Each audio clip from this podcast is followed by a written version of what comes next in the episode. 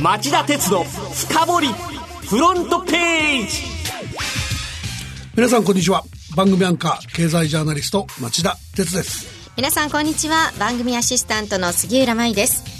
さていよいよ明日令和になって最初の国賓としてアメリカのトランプ大統領が来日します。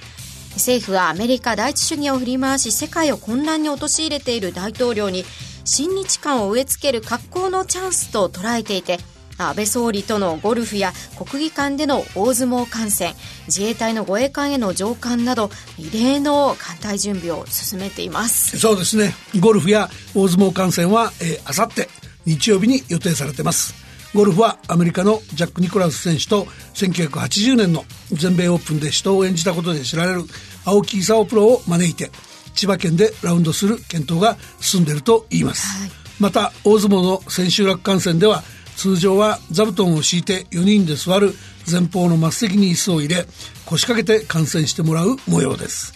大相撲ファンの中にはやりすぎだっていう人もいるでしょうけどもあの独特の個性で世界の安全保障と経済を振り回している御人だけに政府は日本滞在中に気分を害されては大変だと思ってるんでしょう。接待付けにして日本好きになってもらおうという戦略になっているようです、はいさてこの後はいつものように町田さんが選んだ1週間の政治経済ニュースを10位からカウントダウンで紹介していきます。町田鉄の深掘りフロントページ。はい、えー、まずは今週10位のニュースから。予想外実質 GDP が2.1%増と高い成長率を記録内閣府が月曜に発表した今年1月から3月期の季節調整済みの実質 GDP 国内総生産の速報値が意外なことに年率換算で前期より0.5ポイント高い2.1%増加と高い伸びを記録しました。米中貿易戦争の激化で世界的に景況感が悪化する中日本の GDP の高い伸びを演出したのは経済の停滞によって輸入が急減したことだそうです今回は内需の柱である個人消費や企業の設備投資が減少に転じた上、輸出も減ってるんです。えー、ところが GDP 指標から差し引くことになってる輸入が減ったため、景況感が悪化する中で GDP 指標が伸びるっていう賃現象が起きました。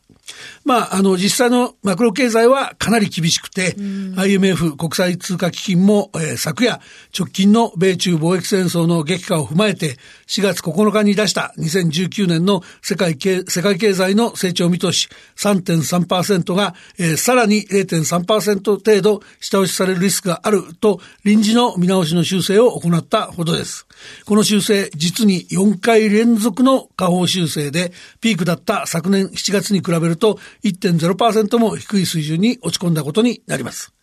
この指標の問題と並んでもう一つ違和感があったのが内需の増加傾向は崩れていないと強弁した茂木経済財政再生担当大臣の論評でした。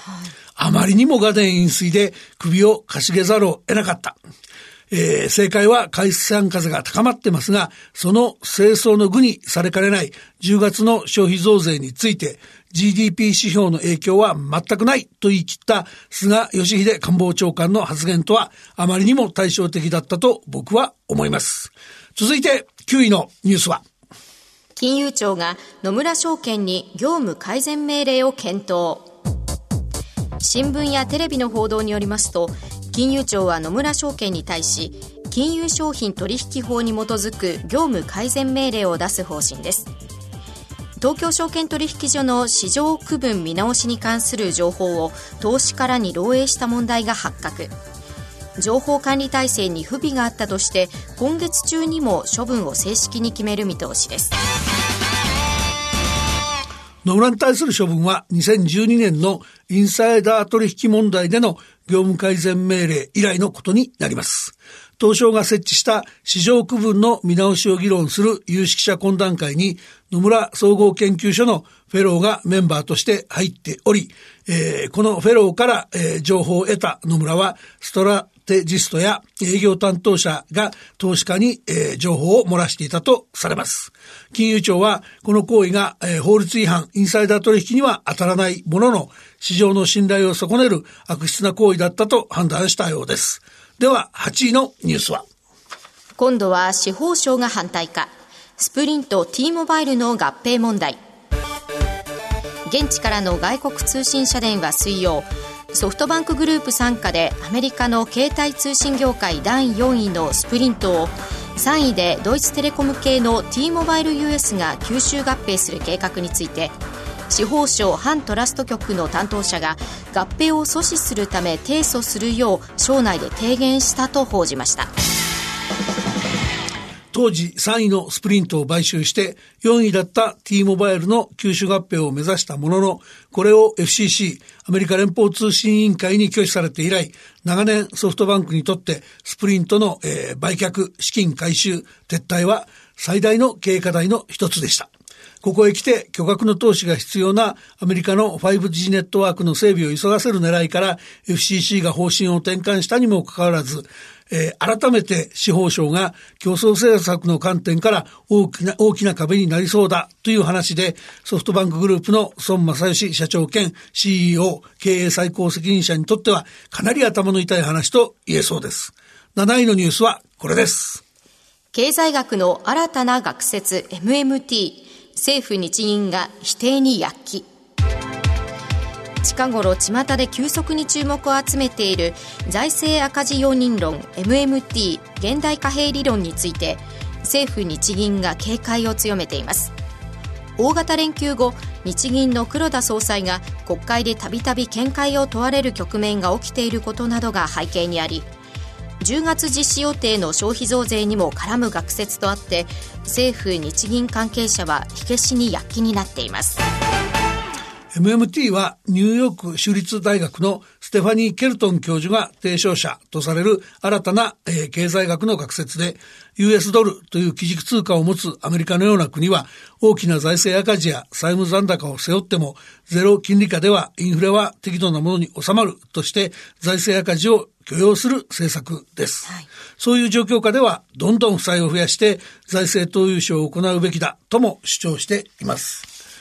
これに対し、えー、従来の、えー、経済学では、過度の財政赤字は国の信頼を傷つけて高イン高インフレを招くというのが定説であり、欧米の著名経済学者の多くは、こぞって MMT を強く批判しています。ただ、他に例のない巨額の財政赤字を抱えている日本政府と日銀が長年 MMT の正しさを実証してきたとケルトン教授が主張しているため、議論が日本にも飛びした格好になっています。続いて6位のニュースは。イギリス首相が初めて2度目の国民投票を議会に問う用意があると言及。イギリスのメイ首相は火曜の記者会見で来月上旬に提出予定の EU= ヨーロッパ連合離脱の関連法案が議会で承認された場合2度目の国民投票を実施するかどうかを議会に問う方針を表明しました。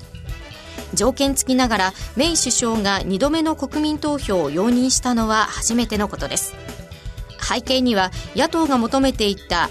2度目の国民投票の可能性を認めることで自身の離脱案への支持を広げたい考えがあります。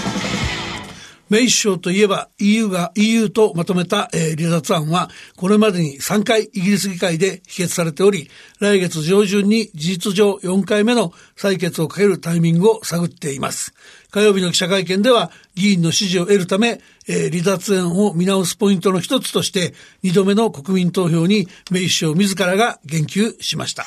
ただ、メイ首相といえばもう迷走を極めており、打つ手がなくなったっていう観測もあります。今夜隕石辞任を表明するんじゃないか、少なくともその日付は言うんじゃないかというような報道も出ており、注目せざるを得ませんね。それでは5位のニュースは。ゼネコン、早オリンピック後の秋風が鮮明に。大手ゼネコン8社の今年度の受注見通しが前年度に比べて1割以上も下回っており、建設業の受注好調に陰りが出ています。背景には来年のオリンピックを目指した都市再開発需要が一巡しただけでなく足元の景況感の悪化に伴い民間企業が設備投資を抑制する動きがあるようですゼネコンでは仕事の確保が最優先だっていうんですね。ここ数年なら受注しないような価格で引き受け始めた。まあ、つまり一種の値下げを始めたっていう話も出てるようです。続いて第4位のニュースは日米貿易交渉の事務レベル協議が終了。立場の開きが明らかに。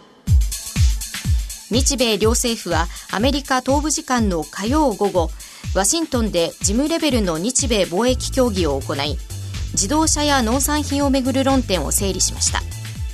参加した USTR アメリカ通商代表部のゲリッシュ次席代表は協議終了時に互いにまだかなり開きがあると語りました。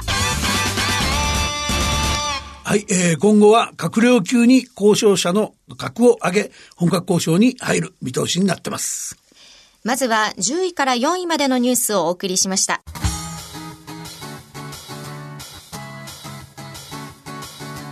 町田鉄の深掘り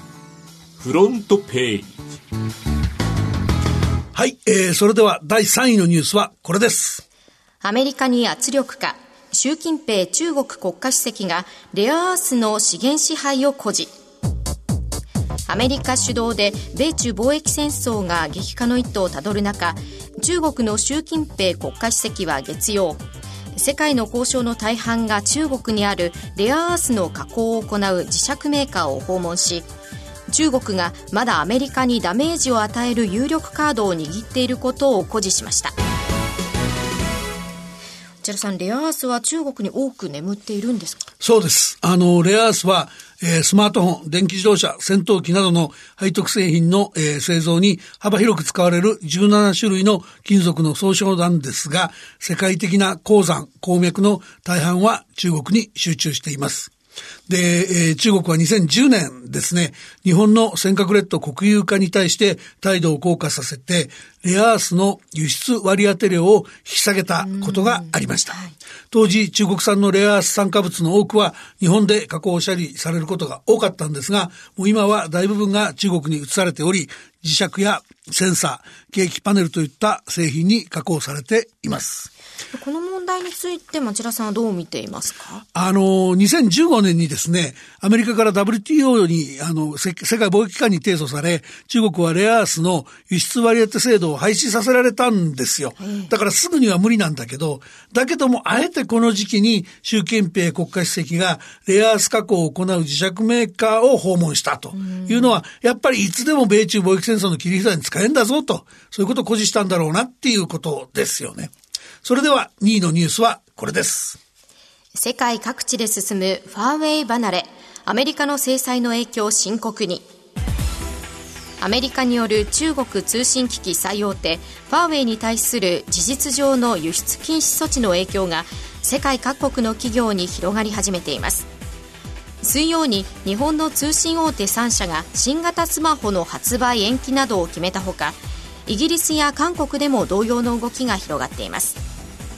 また世界の部品メーカーや OS メーカーは輸出を停止し始めておりファーウェイが深刻な打撃を受けるのが確実となっています。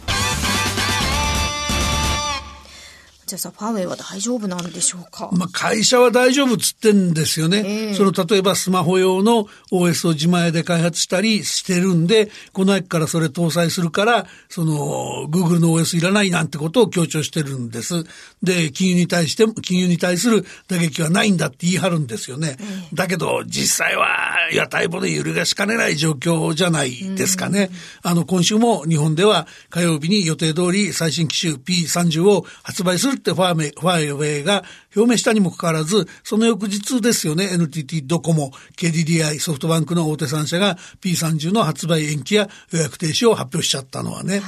い、で、背景にやっぱり Google の関連ソフトが調達できなくなると、利用者が安定的に使えないと。そんな製品はちょっと取り扱いに及び腰にならざるを得ないってことなんで、深刻だと思いますよ。そしてこうした動き、日本だけではないんですね。あのですね、えっ、と、まあ、メーカーっていうか、その、川上側で言いますと、イギリスの半導体の大手のアームも取引の停止を打ち出しています。それからイギリスの携帯電話ですけど、BT グループの EE とか、えー、ボーダフォン、それから韓国のあの、携帯電話のあの、KT なんかも、ファーウェイ端末の販売見合わせ、えー、中止、えー、あるいはそういうことを検討したりしているっていうのが現状ですね。はいで、去年ファーウェイはスマホの出荷台数で3位だったんですが、大幅な落ち込みが避けられないと見られています。それでは今週1位のニュースはこれです。貿易戦争で世界の企業業績に急ブレーキ。米中間では明暗も。日本経済新聞社が企業業績財務のデータベースクイックファクトセットを使って時価総額10億ドル以上の世界の上場企業およそ7800社を対象に昨年度の業績を集計したところアメリカの企業が2桁増益を維持した反面中国企業が前年2割増益から3%増益と急ブレーキがかかった実態が明らかになりました。世界全体の上場企業の増益率も3%と前年度の29%増から大きく縮小しました。アメリカの企業が好調だった理由は何でしょうか？あの、アメリカ企業って言っても、上の方にいるのは GAFA って言われる IT の大手で、えこういったところが好調維持の原動力だったんですね。で、アップルが2017年 ,17 年度に比べ23%増益の595億ドルと4年連続で世界最多だったほか、アルファベットも2.4倍の大幅増益で5位に食い込みました。一方、中国勢は銀行が中心で、あの3位に食い込んだ中国交渉銀行が3%の増益、4位の中国建設銀行が5%の増益、8位の中国農業銀行が4%の増益と、いずれも増益幅がちっちゃいんですよね。えー、で、まあ、貿易戦争の初戦はアメリカ勢に有利に働いたように見えます。はいでこの先もアメリカの企業の好調というのは続くんでしょうか？いや、そこは長く続かないんでしょうね。あの、なぜならやっぱりアメリカの対中制裁関税の第3弾や第4弾が実現本格化すれば、当然中国からの報復もありますし、アメリカの小売業や製造業を中心にダメージが避けられないのが、避けられないからです。それから、あの、FRB、アメリカの連邦準備理事会のパウエル議長なんですけど、月曜日の講演で改めてアメリカ企業の債務が歴史的な高水準に達しており、リスクに注視してるって述べてるんです。えー、まあ、財務体質の悪化も鮮明、すでに鮮明だっていうことなので、企業業績っていうのは、その、機関収益だけじゃなくて、あの、BS 上の体質も含めてですね、様々なリスクに注意する必要が高まっていると言えそうです。さてこの後5時35分からの町田鉄の深掘りは会社と全経営者が対立するリクシル株主総会の行方はと題してお送りします。それではこの後5時35分からの町田鉄の深掘りで再びお耳にかかりましょう。さよなら